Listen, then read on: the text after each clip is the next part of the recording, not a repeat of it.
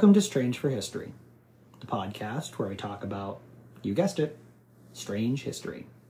This is an older episode, recorded and produced before the podcast started to get attention, before editing was done to episodes, before I had a good feeling for how an episode of Strange for History needed to sound, and before our rebranding to Strange for History. These old episodes are not for the faint of heart. There's a lot of stuff here that I'm really not proud of, like audio glitches, bad dialogue, poor editing, and segments that needed to be dropped, like the interviews, or like the rapid fire history facts. While you're welcome to start and listen from here, I would recommend that you fast forward to episode 12, Spanish Civil War, instead. Either here or there, I hope you enjoy this journey that we will take together as we explore many of the things that make us us. Thank you for taking the time to listen to this little podcast, and even if you do not continue past here, I do so very much appreciate you and your time.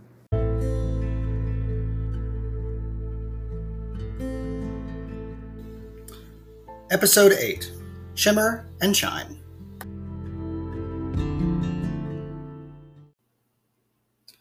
In the 1850s, the Virginia General Assembly began to realize that there was a massive influx of the mentally ill at the Eastern State Hospital, located in Williamsburg, and the Western State Hospital in Staunton. The Virginia government would create a task force or committee to find a suitable location for a third asylum, somewhere to the west of the Allegheny Mountain Range. This committee would tour through several small frontier towns through the westernmost regions of the state visiting, among others, Fayetteville in Fayette County, Weston in Lewis County, and Sutton in Braxton County. Fayetteville, near the New River, held an abundance of natural resources and water access, although the New River was not suitable for long term or long distance travel. Up next, of course, would be Sutton. Sutton, settled just a few years prior in 1835, was already a major trade and travel hub sitting on the Elk River, providing water access, as well as being attached to the Staunton and Parkersburg Turnpike and the James River and Kanawha Turnpike. Sutton was also easily accessible by road. The addition of a major rail line in 1853 would further reinforce this as the prime location for this new asylum. However, they still had to impress the committee, who found Sutton to be rather lackluster and unwelcoming, preferring to focus on its coal and timber industries and not being interested in being the new home of a brand new state hospital. And so the committee moved on to Weston. Here's where the committee found the location they so desperately wanted. The small town of less than 900 people knew that this facility would bring a change of life and new opportunities to the small frontier town. And they worked very hard to impress this committee. They repainted the buildings, cleaned the streets, and even welcomed the group with pomp and circumstance, greeting them with a band as they arrived. City and county officials wined and dined the group, showing off the local area, the abundancy of natural resources, and so on. This, combined with the close proximity to the Staunton Parkersburg Turnpike, the West Fork River, access to stone, lumber, coal, fresh water, and rolling fields, finally paid off. And the committee was fully convinced to create the facility in the city of Weston. But our story today isn't about the Trans Allegheny Lunatic Asylum. It is not about the rise and fall of the Old Dame, the second largest hand built sandstone building in the world. It isn't about the mentally ill, the treatments, or the horrors of post day modern mental health care. Our story today is about what we humans crave above all else, we who covet gold above all things. Our story is about a gold robbery orchestrated by the Union Army how this money would go on to lead to the creation of the 35th State of the Union. Our story is about the soldiers whose mission it was to take this gold, about the troops, and about how this small band of men went from being simply soldiers to a regiment that gained more lasting honor above all others. The first part of our story starts, of course, in the year 1858 when the construction of the asylum west of the Allegheny Mountains began, when a sum of $30,000 worth of Confederate gold was sent to a small bank called the Western Exchange. The money would be used for the construction of the facility and is on par to around a half a million dollars in today's currency. In 1861, the state of Virginia ordered construction halted and for the money to be returned to Richmond to fuel the war effort. On April 27, 1861, orders to form the next Ohio Rifle Group were issued. Independent groups from Camp Ty- Taylor in Cleveland, Ohio, were asked to come together for the formation of the new group. Erastus Tyler of Ravenna was democratically elected as colonel. William Creighton of Cleveland was elected as lieutenant colonel, and John Casement of Painesville would become the major. Another original member of the group was John Sproul of Sandusky, Ohio, who would later become a Medal of Honor winner while serving with the 63rd Ohio. On May 6th, the group marched to Camp Dennison for training, and in mid June, their three month enlistment period had ended. Most of the men enlisted, re enlisted, and the ranks were augmented with fresh recruits.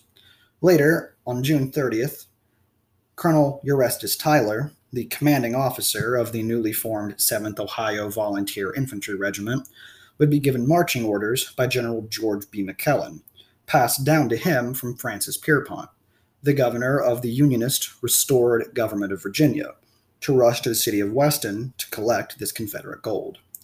Colonel Tyler and his troops removed around $27,000 at gunpoint and rushed the money back to the city of Wheeling, the northernmost city in the state, where it was quickly placed into the Treasury building. This money helped to finance the state of West Virginia in its bare infancy, and one could make the logical argument that without the money being there in the first place, the state of West Virginia actually might not have been formed. Now, in July, the group would be ordered to relieve Fort Moore in Glenville.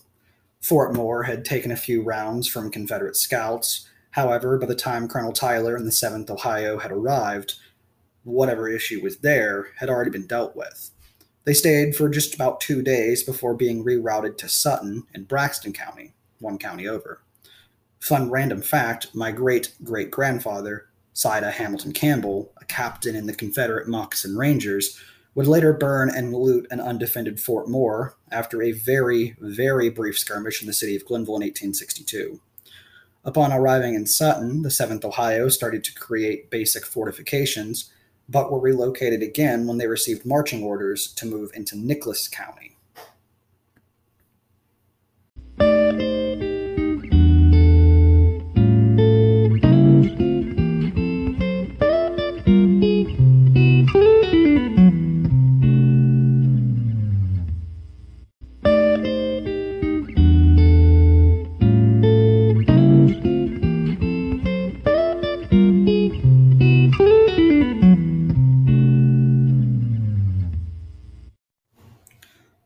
With the success of the gold robbery in Weston and the safe return of the entire company, Tyler and his men were given their first combat mission during the Battle of Kessler's Cross Lanes up in Nicholas County.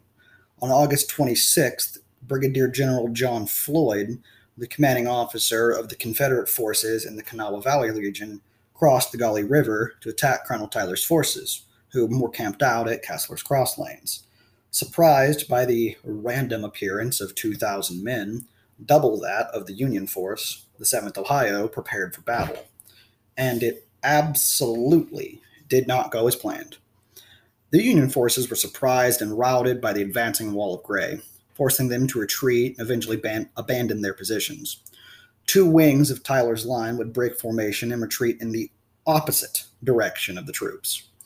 Major Jack Casement, realizing the grave error his troops had made, immediately jumped to the head of the lefternmost wing of the retreat and ordered his troops a retrograde march through the Confederate lines, far, far behind enemy lines.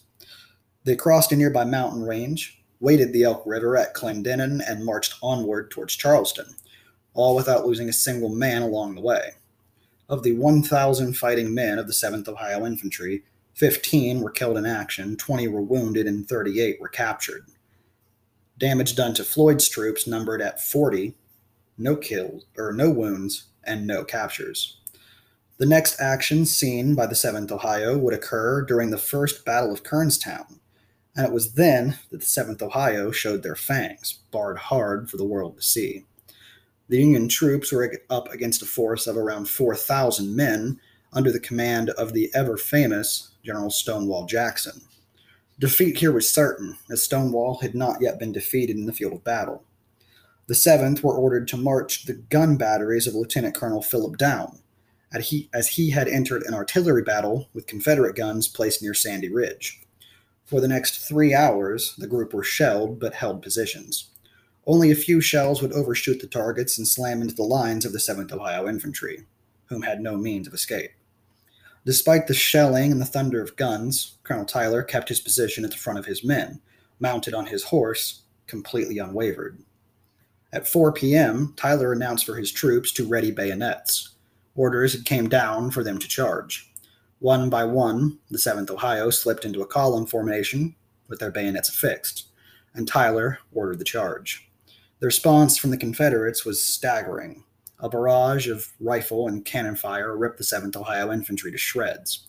This was the worst combat they had seen, and historian later said that the single fire from the rebel lines were some of the worst yet, and even terrified the veteran units deployed here. However, eventually shouts of cross lanes erupted from the 7th Ohio Infantry, with each man remembering their first incredibly embarrassing defeat, and with fangs and fire, they fought to the bitter end. Each man held his own, fighting as a one man army. The battle here was so confusing that instead of directing fire, however, Union officers actually fought side by side with their troops, leading to the lines eventually collapsing due to the lack of leadership. As rebel reinforcements arrived, Tyler decided to rally his men and attempt to win the tactical advantage. However, due to the mass of entrenched troops, the 7th Ohio, 5th Ohio, and 1st West Virginia regiments were all forced back. Commanding officers Stonewall Jackson and Gimble, the Union CO, knew that if one of them survived the night, then the survivor would claim victory. Knowing this, an order was given. The 8th and 67th Ohio, 14th Indiana, and 84th Pennsylvania regiments were sent to reinforce Tyler, whom was sent back to the fray alongside the 7th. This massive group met and skirmished with the 1st and 2nd Virginia and Irish regiments and were repulsed, yet rallied almost instantly and pushed back against the rebels. Due to a tactical retreat by the defenders, the Union Army finally peeled away the first layers of the stone wall. And due to the actions of the relentless 7th Ohio Volunteer Infantry, the day was eventually won. Of the 590 Union deaths, 80 of them belonged to the 7th Ohio, However, one of their troops did manage to capture a member of Confederate High Command. The 7th would see constant combat after their first taste of blood, seeing action from Antietam to Gettysburg. After the Battle of Resaca, the 7th Ohio's time in theater was up. Their three year contract expired days before the arrival of William Tecumseh Sherman in the Battle of Altoona. On June 8, 1864, the group was mustered out of service in Cleveland, Ohio, where the Fearless Group was formed three years prior in 1861. In its three years of service, 1,800 men had served carrying their colors. 60 new recruits were transferred to the Veteran Corps, and only 240 men marched home, carrying their flags, broken, bloodied, and shot by scores of shell. In total, the 7th Ohio lost only 10 officers and 174 men to enemy action, and two officers and 87 men to sickness and disease. Several memorials stand to honor and sacrifice stand to honor the sacrifice of the 7th Ohio. One stand in Gettysburg at the lines held by the soldiers during the conflict. Today, the 7th Ohio is honored directly by the 145th Armored Regiment Ohio National Guard.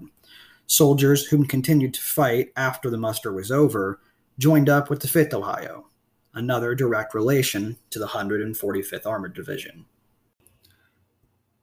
Colonel Erastus Tyler himself would eventually find three of his four regiments mustered out, their terms of enlistment having expired. Left without an official field command, Tyler returned to Washington, D.C. to await further orders. In June, of 1864, he was assigned command of the defenses of Baltimore, Maryland. He remained stationed there for the rest of the war and eventually married a local woman. He was in command of the 8th Corps from September 28, 1863 until October 10, 1863, eventually being succeeded by Robert Schneck. Now, by the time the war had ended, Tyler was included in an omnibus list of promotions to recognize Union officers for their gallant and meritorious service. He received the rank of Major General. In August 24th, 1865, he was finally mustered out of the Army. Tyler and his wife would live in Baltimore after the war and there raise a family. He eventually rose to social prominence, serving a term as the city's postmaster. He would die the, at the age of 68 and is buried in Baltimore's Greenmount Cemetery.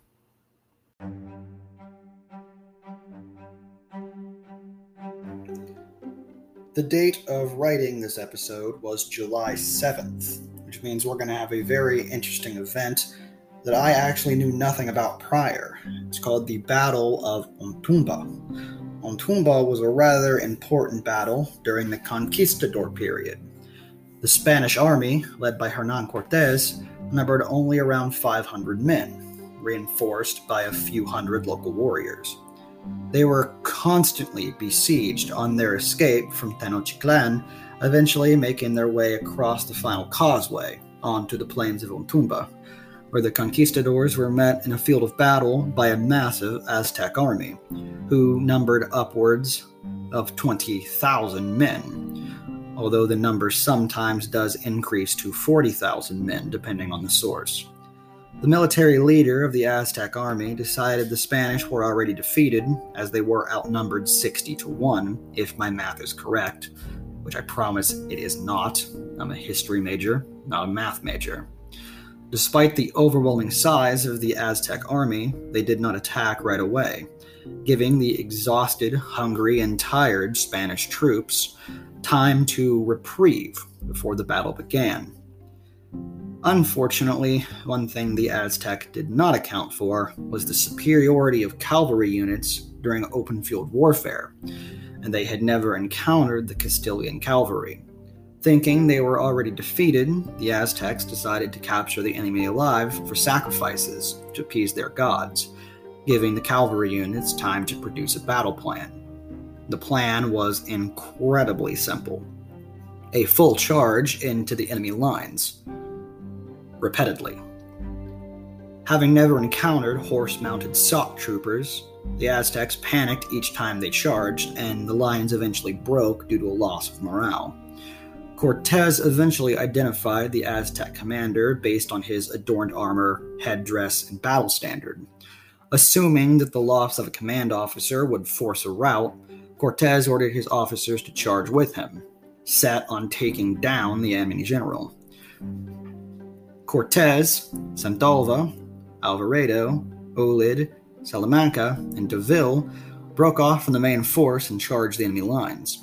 Cortez attacked the enemy leader with his lance, however, it was Salamanca whom delivered the killing blow. He collected the fallen Aztec banner and returned it to Cortez. With the loss of the majority of their command lines, the Aztecs retreated, forcing themselves into a rout. This major victory would eventually lead to the overall submission of the Aztec Empire and their near total extinction at the hands of the Spanish, as well as the establishment of New Spain.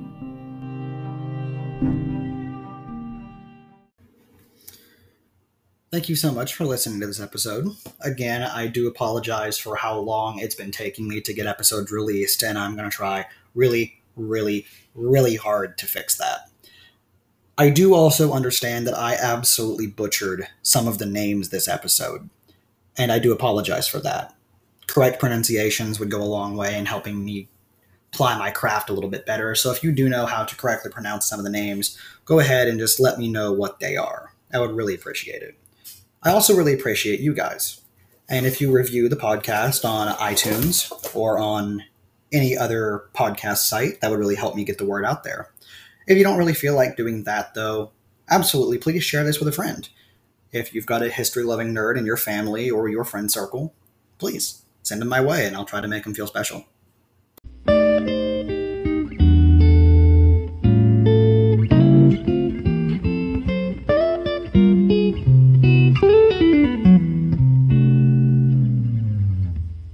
Thank you so much for tuning in to this week's episode of Strange for History. I hope you enjoyed learning about today's subject, and it was a lot of fun having you with Brad. not me. You'll have me if you start on episode 12. You can find this podcast on many different places, such as Facebook and Twitter. That's at Strange, the number four history, and on all major streaming sites as well, such as Google, Amazon, Spotify, Apple, um, even Goodpods, those indie ones, or really wherever your ears are listening. We at Strange for History appreciate your companionship and hope you continue to enjoy learning about those strange, weird things that make us us.